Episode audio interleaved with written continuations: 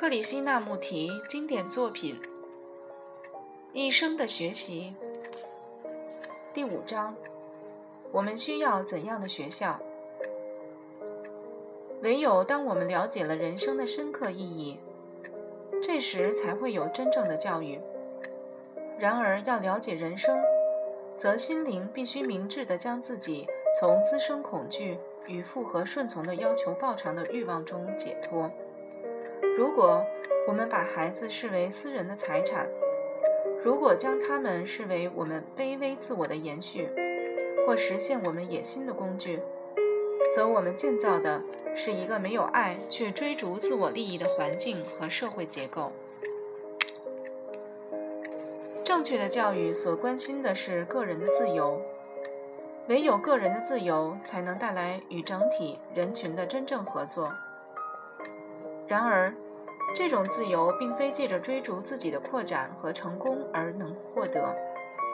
自由起于自我认识，也就是当心灵超越了因渴望而自我安全而制造出来的种种障碍时。教育的任务在帮助每一个人发现这些心理上的障碍，而非仅将新的行为模式、新的思考形式强加在他的身上。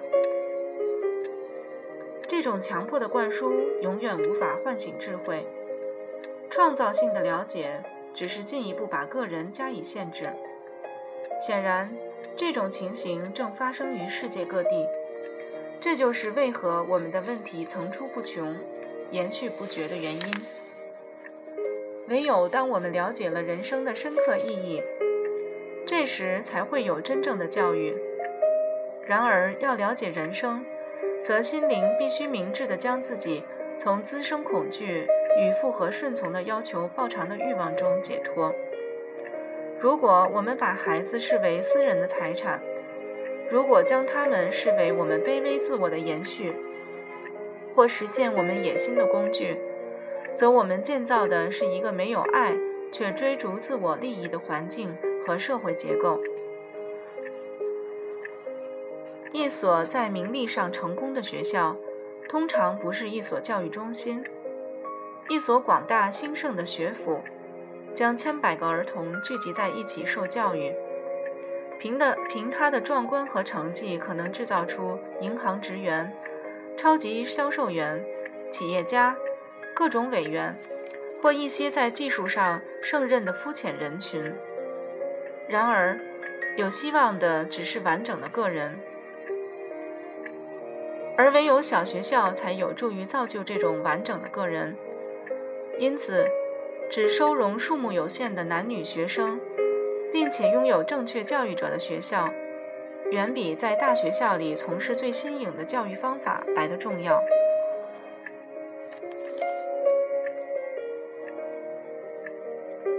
然而，不幸的是，我们的困困难与混乱的原因之一。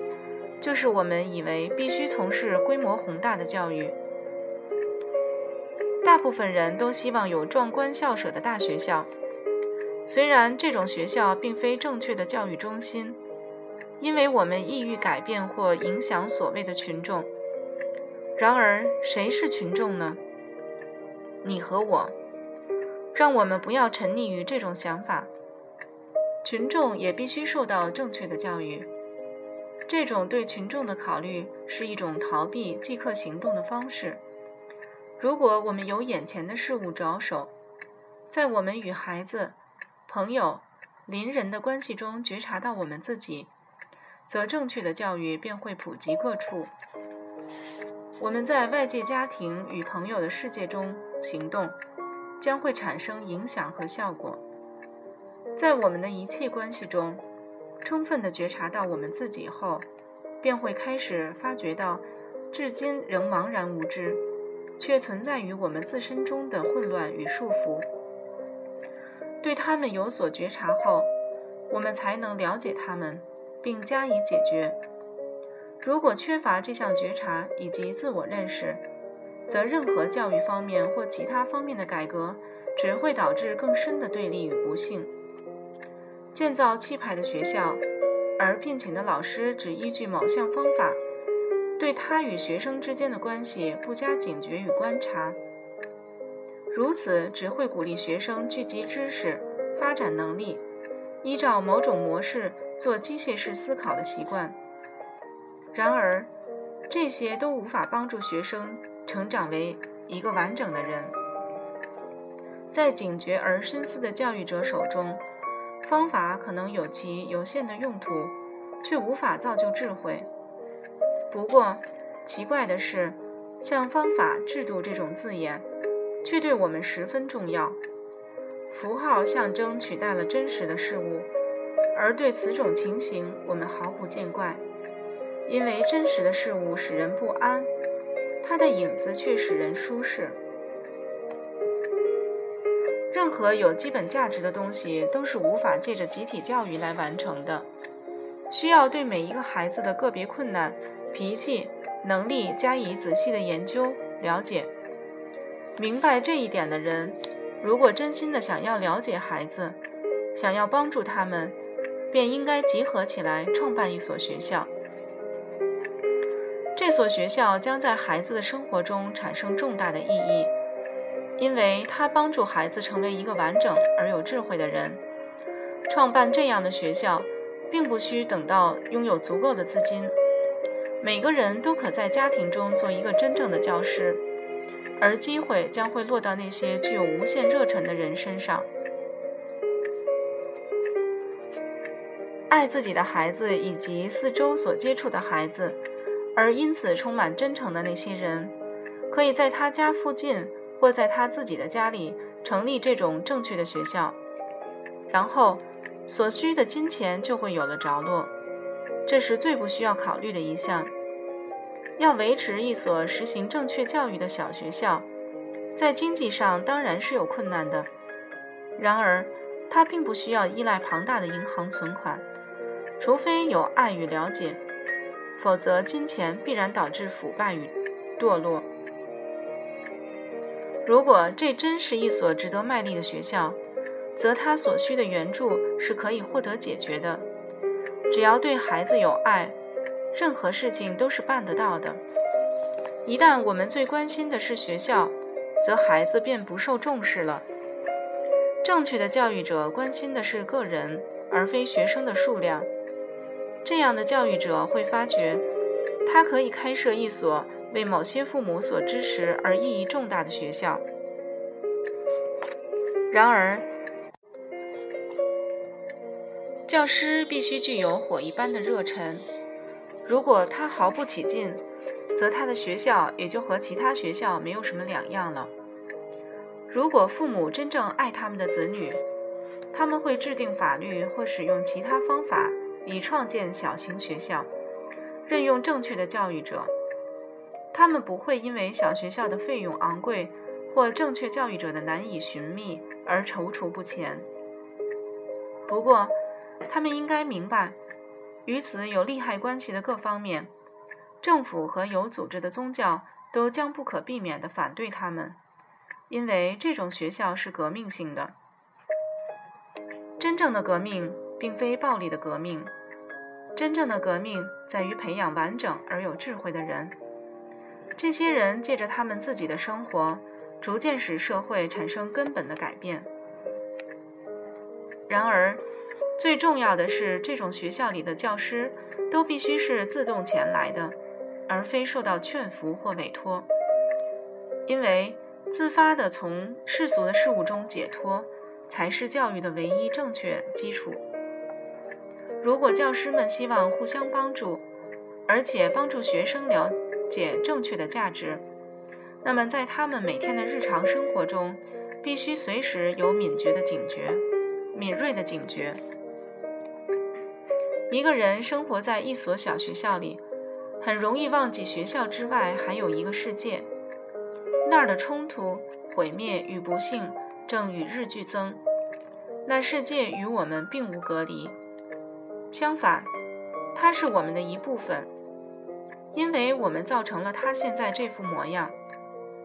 因此，如果我们要在社会结构中产生基本上的改变，正确的教育是第一步。唯有正确的教育，才能为我们的问题和不幸提供持久的解决方法，而非意识形态。领导人物或经济上的改革，要明白这项事实的真理，无需智力上或情绪上的说服或狡诈的论证。如果在施行正确教育的学校中，其教职员的核心人物专心致力于教育，而且充满活力，他则会吸收其他有同样目标的人，而那些没有兴趣的人立刻会感到自己不适宜此项工作。如果核心人物肯定了此教育的意义，而且机敏细心，那些毫不关心的外围分子便会枯萎而致脱离。然而，如果核心人物并不关心，则整个团体将犹豫不定、萎靡不振。核心人物不能只由校长一人组成，只系于一人的热忱与兴趣，必定会日渐衰微，而最终消失。此种兴趣是肤浅的、轻浮的、没有价值，因为它能被转向。而屈从于他人一时的兴致与幻想。如果校长控制一切，自由与合作的精神则显然是无法存在的。一个个性强烈的人可以建立一所第一流的学校，然而恐惧和屈从便不知不觉地产生，结果是其他的教师成了随从附和的人。这样的团体无法产生自由与了解。教师不能受教校长的控制，而校长不能掌不能掌握一切责任。相反，每个教师都应该对一切负责。如果有兴趣的只是几个人，其他人的漠视和对立将阻碍整个效果，造成互相矛盾的现象。也许有人怀疑，没有一个中心权威，如何能经营一所学校呢？然而。没有人能够确知详情，因为这种学校从没有人事办过。显然，在一群真正的教育者中，权威的问题永远不会发生。当大家都为了自由而和智慧而努力，相互间的合作则在各方面都是可行的。那些不曾深入而持久地致力于正确教育工作的人，也许觉得没有中心权威是一项不可行的理论。然而，当一个人全心致力于正确教育时，他并不需要被他人催逼、指挥或控制。有智慧的老师在使用他们的能力时是富于弹性的。他们努力于个人的自由，善于调节，实行对整个学校有益的事。真挚的兴趣是构成能力的起点，而兴趣与能力均因实行而获得增强。如果一个人对于顺从的心理因素没有加以了解，那么仅仅决意于不顺从权威，则只会造成混乱。这种混乱并非由于缺乏权威，而是对正确的教育没有深入且共同的兴趣。如果有真正的兴趣，则每一个教师对于经营学校的种种需求，会时时加以明智的适应。在任何关系中。摩擦和误解是难免的。然而，如果没有共同的兴趣，缺少那份维系大家的友爱之情，这些误解和摩擦便会渲染夸大了。